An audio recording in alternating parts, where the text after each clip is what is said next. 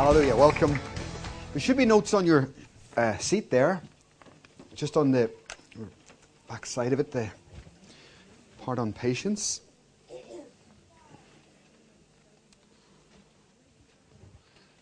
Praise God. And if you turn to Proverbs chapter 25, Proverbs chapter 25 and verse 28, we'll start there tonight. Proverbs 25 and verse 28.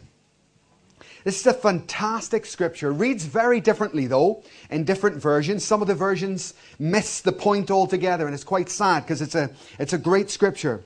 Proverbs 25 and verse 28 says this: "Like a city without walls is a man or woman who does not control their own spirit."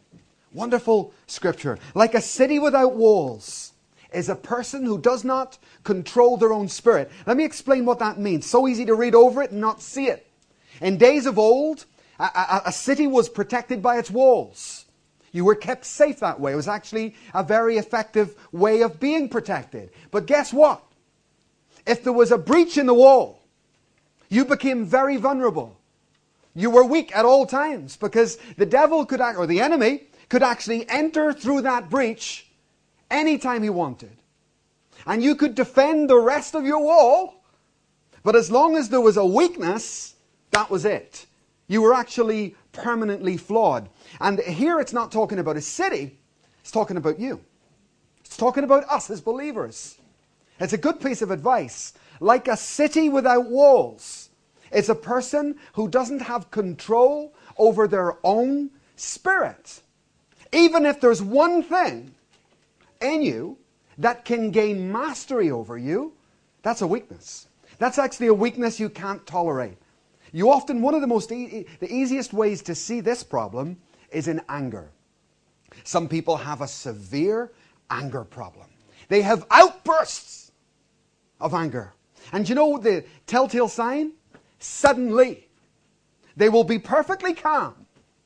Maybe husband and wife, perfectly calm, having a perfectly happy day, and something will trigger the man or the woman, whoever's got that temper, that anger problem.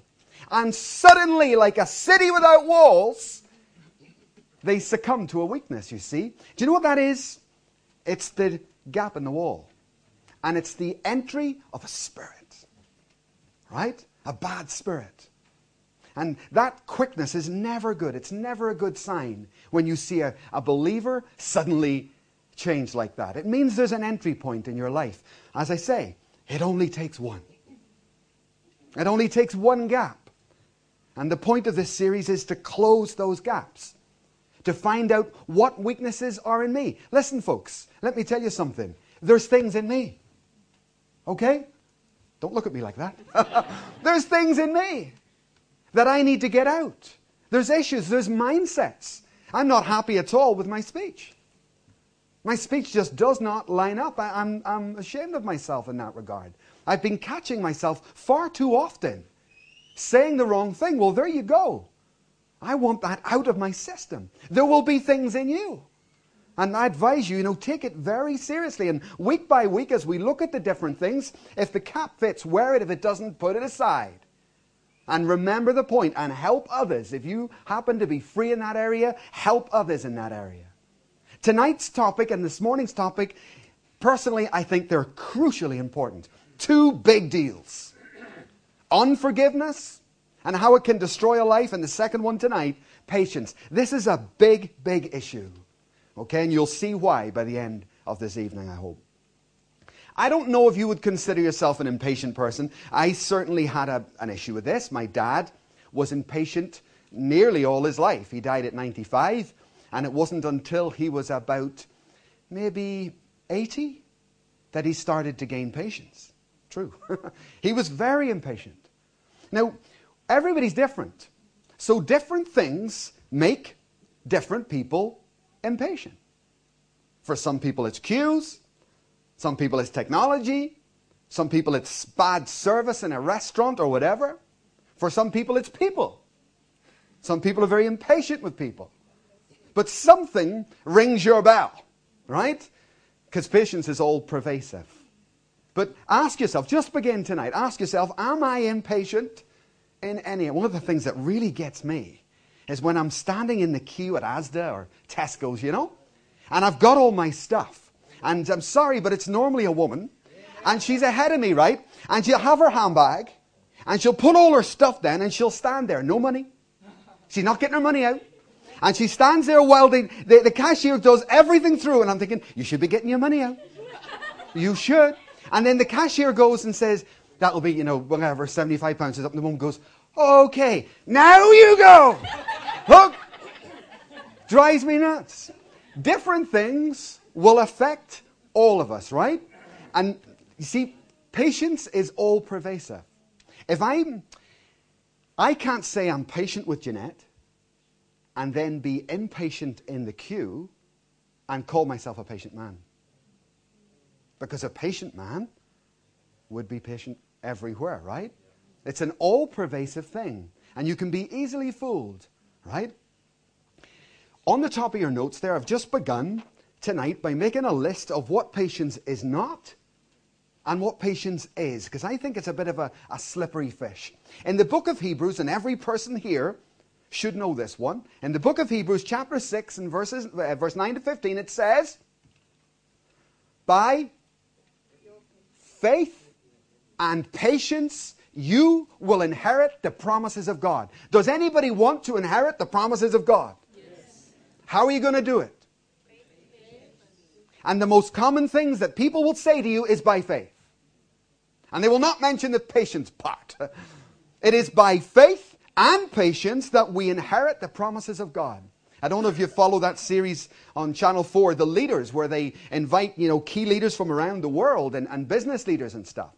And they ask them how they achieved their success. And one guy once said this, very good, very simple statement. He said, you know the difference between a successful businessman and an unsuccessful one, most often?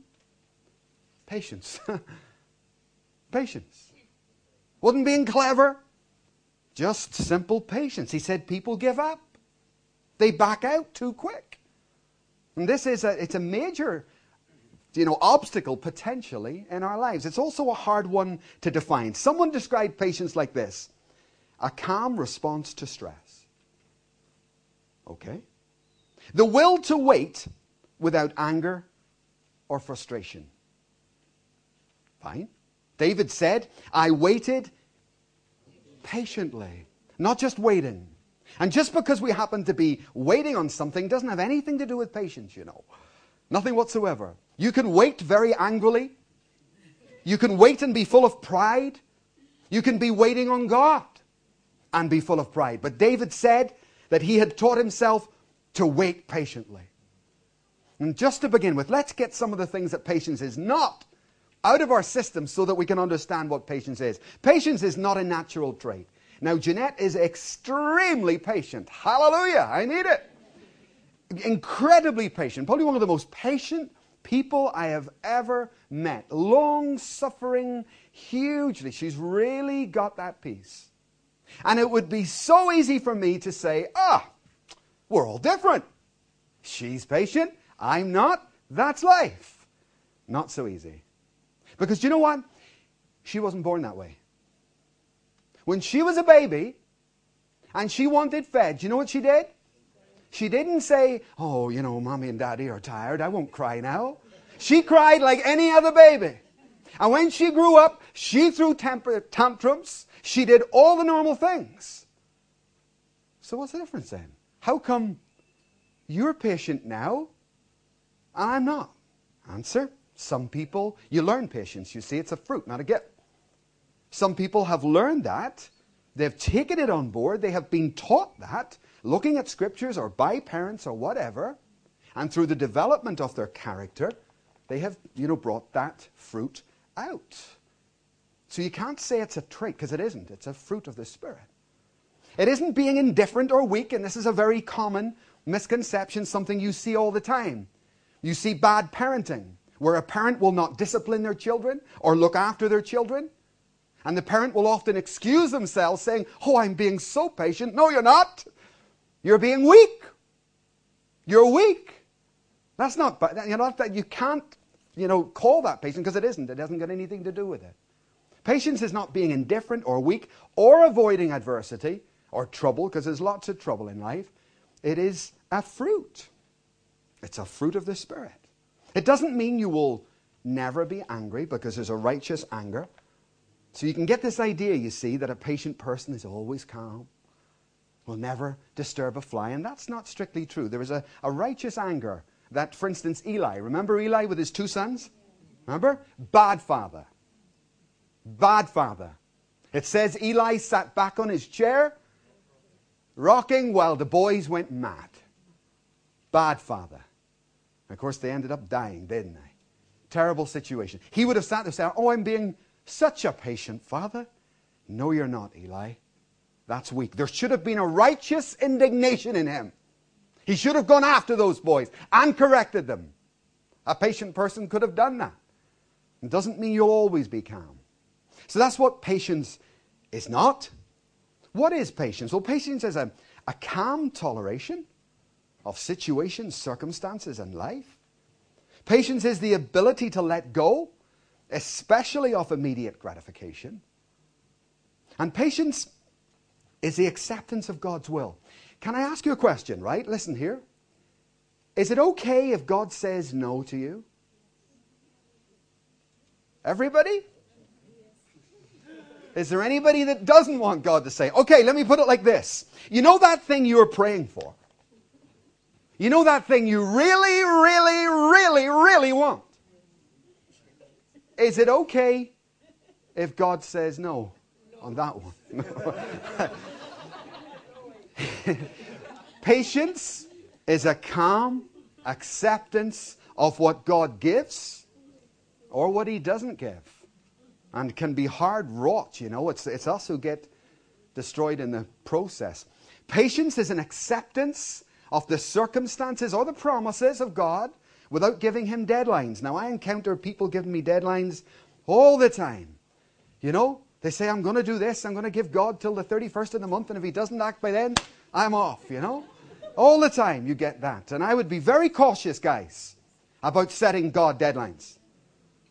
Because most often, when people set deadlines, it didn't do Saul any good, did it? When Samuel didn't turn up, he lost his destiny. Because God wasn't quick enough. Setting deadlines. If he's not here, it's exactly what he did. If he's not here within these 7 days, I'm going to go and do what I want. And the truth is that deadline setting can often mean exactly that. What people actually mean is, if God doesn't move by the end of the month, I'm going to go and do what I want. That's what, you know, that's the truth beneath that kind of thinking. You've got to be careful of it. It really is a hindrance, and you'll see this as we proceed, to your future, a lack of patience. If you need patience for ministry in all the areas that you're involved in, it's a crucial element. A pastor rang me up one day. It was a church, not the one I was personally pastoring, but it was one I was overseeing. He rang up and said, I need to meet you, and I'm sending someone to get you. And it was like a bit of a mystery tour, you know. This guy comes and picks me up. We go and pick up another elder, and we both thought, what's going on? Took me down, took me to a place, went in, and I go in there, and all the elders of the church, only a small church, only about 100 people, and I thought, what's happening? Walked in, sat down, and out they get. They have all the accounts of the church, all the paperwork. I thought, what's happening?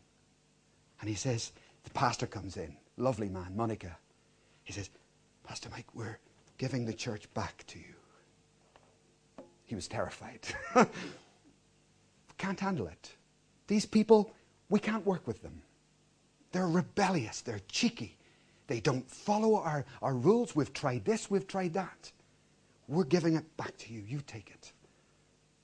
And rather than respond to them, I listened to the other elders. What do you have to say? And it was pretty much the same. We can't work with these people. And you? The same. And when they all finished, I got the church materials. I stood up and walked over to that pastor and put them right back in his lap. I said, you're not giving me any church. I don't receive it. I don't accept it. You need to be patient. You need to be patient with your people. You need to work with them. You need to love them. You need to sacrifice in whatever way you need to. You need to get on with the job. We could all hand it in. I don't have that privilege. You've got what you've got. and you need to learn to work with them. So what we're going to do is I'm going to pretend that this meeting never happened. And you guys stay here. I'm leaving. As far as I'm concerned, you carry on. No deal. I went outside. I went, oh, Lord, I wonder what's going to happen, you know. The next week they turn up. Do you know Monica, who was that pastor? An absolutely lovely guy. He went on to triple the size of that church. Not only that, but he sent a team to another city and planted another church of 300.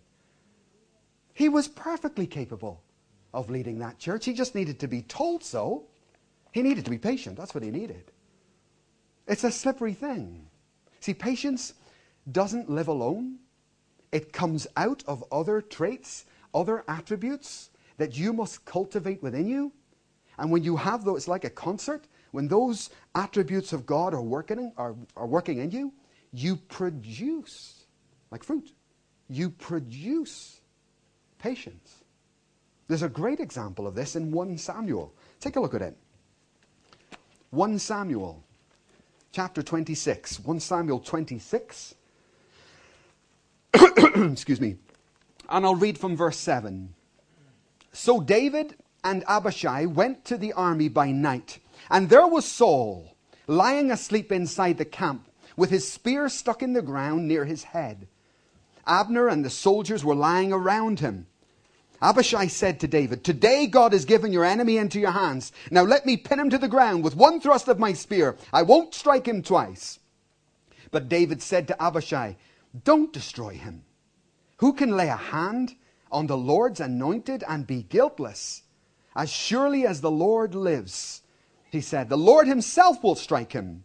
Either his time will come and he will die, or he will go into battle and perish. But the Lord forbid that I should lay a hand on the Lord's anointed. Now get the spear and water jug." And this is just a fantastic story. You know, Saul was king. And David, he should have stepped aside and let David become king. But he was too proud to do that. And here's David. Just imagine the situation he's in.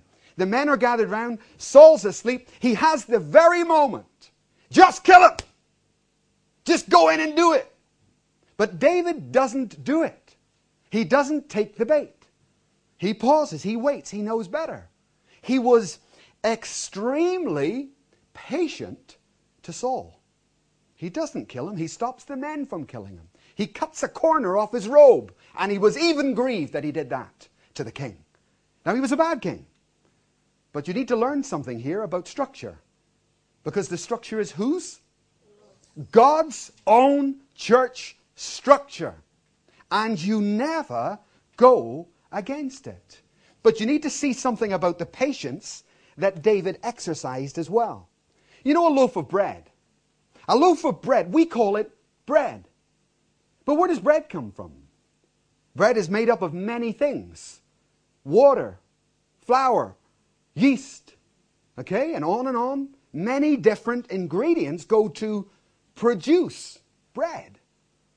And so it is with this slippery thing, patience. Let's say this is patience. But you see, David didn't kill Saul because he believed by faith and patience. David's faith produced patience. He didn't only have faith. That wasn't the only ingredient. David loved the Lord and indeed loved Saul. So a mixture of his faith and his love and his wisdom to know that there was a way out of this situation and his courage because the men were demanding that he kill him. All these things mixed together to actually produce patience in David. You see, patience doesn't live alone. It's not an isolated thing, but is created within us as we put into practice these different attributes of God. Amen? Can you see that? And just the last part of your notes there is crucial. Reasons why this is essential. Patience is essential, as I said earlier. It's essential for obedience to God. We cannot fulfill the plan of God. Has God given you a promise? I hope He has. If you haven't got one, seek it. Seek His vision for your life. How are you going to fulfill that promise? By faith, amen. But by faith and patience. Hebrews. By faith and patience, we appropriate the promises of God. And you need that. Whatever your calling in life is, whatever it might be, in any area or department, you still need to pursue it with faith. And forgive me, I've told about 10% of you this before. But what's precious in your heart, guys? What do you dream about? What's your dream or your vision in life? Very difficult to achieve these sometimes. Very difficult to get to them. Especially if you don't know maybe even the basic principles of how to perceive and work with God. How to proceed and work with God. 6 years ago, I came to this church for the first time for a 4-month sabbatical because the pastor was on holiday. I fell in love with this place. Absolutely head over heels smitten. And I believed with all my heart, almost like a promise, that God would one day move us to Glasgow. But I've got a full-time job. I'm working in a church in Dublin. I've got an overseer. Not a Saul, thank God, but I've got an overseer. And I'm in a structure. And I've got a promise. How do you achieve the promises of God? How do you pursue them? Well, I'll tell you how I did it anyway. I went back to Dublin, went back to my job, went back to the structure. And I said to my boss there, Pastor Rick Seward, I said, I was in Glasgow. I know. It was good. I know. I said, Pastor Rick, I honestly believe that, God has called me to that place. And he gave me a very quick response. Get on with your work. Just get on with your work. And we were involved in a huge project at that time. I said, okay. But I meant it. And I turned and I talked to God. I said, God, you know what? I will not only get on with my work, I will do the best job ever. And I will die doing this job rather than break your structure. There's a right way and a wrong way to do everything. You don't have to break God's principles to achieve God's goals. And if you will just be patient and have faith and trust and have the courage to stand back and not just go with it, you will see God work as David did when he became king. Okay? By faith and patience, we inherit the promises of God. So, I keep my mouth shut. Crucial. Bite your tongue. Shut up. Do your job. And I work away in Dublin for about 1.5 years. And nothing's happened. I daren't say a word, daren't mention anything. And we're traveling in America, traveling through Los Angeles, actually. And it's the first time that Glasgow has come up. And just myself and Pastor Rick were driving down a freeway, and he turns, and out of the blue, out of nowhere, he says, oh yeah, the guy we're going to see right now is the guy I'm giving the church in Glasgow to. What? If I had the break, I would have gone, what? And then his phone rang and we couldn't continue the conversation. We ended up at this church. It was a big church with 2,000 people. And we had a meeting with the pastor. And the meeting was over and I'm not listening to anything. I'm just sitting, is this the guy? I tell you, my flesh was rising in me that day. I sat there. I didn't say nothing. Let the meeting finish. Well, I did, actually. When everything was over, I chose my moment. And I turned to the pastor at the right moment and I said, so, you love Glasgow then, do you? And it was such a telling question. It was like a father with a daughter, with a prospective bridegroom saying, so you love my daughter, do you? And he could not hide from the intensity of that question. He couldn't answer it. He fell apart, actually. So you love Glasgow, do you? And he answered honestly, as some people do when they're caught off guard. He, no, I would go to Glasgow. I would like to do that, but I certainly wouldn't like to stay there. I thought, praise God, that's the answer I was waiting for. And we got outside and Pastor Rick was livid with me, furious with me. Slammed the door, got in, started the engine, and he said, he's not the guy. I thought, I don't know. And off we go. So where do we go? We go back to Dublin, get on with your work. And it was 2 years of keeping your mouth shut and obeying God's structure. You're being tested. You're being put through the mill to see if you've got any faith. To see if you believe the word that was spoken to you. To see if you will honor the structure. And listen carefully, even write it down. Do you know something, friends? The bigger the trust, the longer the wait. And the more the testing will be. The greater the thing that God is offering to you, the greater the weight is going to be. And in that waiting, you are tested. And if you do not pass the test, you're out. Like thousands before you. You need faith. Amen. Absolutely. But it is not the only thing for inheriting the promises of God. Now let me tell you something, friends. I messed up many times with God. God would offer me something and I would run at it like Moses and kill the Egyptian. And then God would offer me something else and I would mess that up. And then God would offer me something else and I'd mess that up. But when I came here, for the first time in my life, I said to myself, you know what? I am not going to mess this one up. And now I know what the structure is. I know that I must obey human beings. I must obey my pastors. And then God will see me through. Amen? And there's an awful lot of people out there, I tell you, who don't see that, don't understand it, and spend a life missing the goal of God for them. By faith and patience, it's absolutely true. You will inherit the promises of God. So that's the first point, why patience is important. It's important for obedience to God. Secondly, it's important for relationships. We all want to have love in our lives. Amen? You want to be loved. You want to love someone. You can't do it without patience. 1 Corinthians chapter 13, love is patient. It's one of those ingredients. So if we don't have love, we will not have healthy, wholesome. If we don't have patience, we will not have healthy, wholesome love in any relationship that we're in.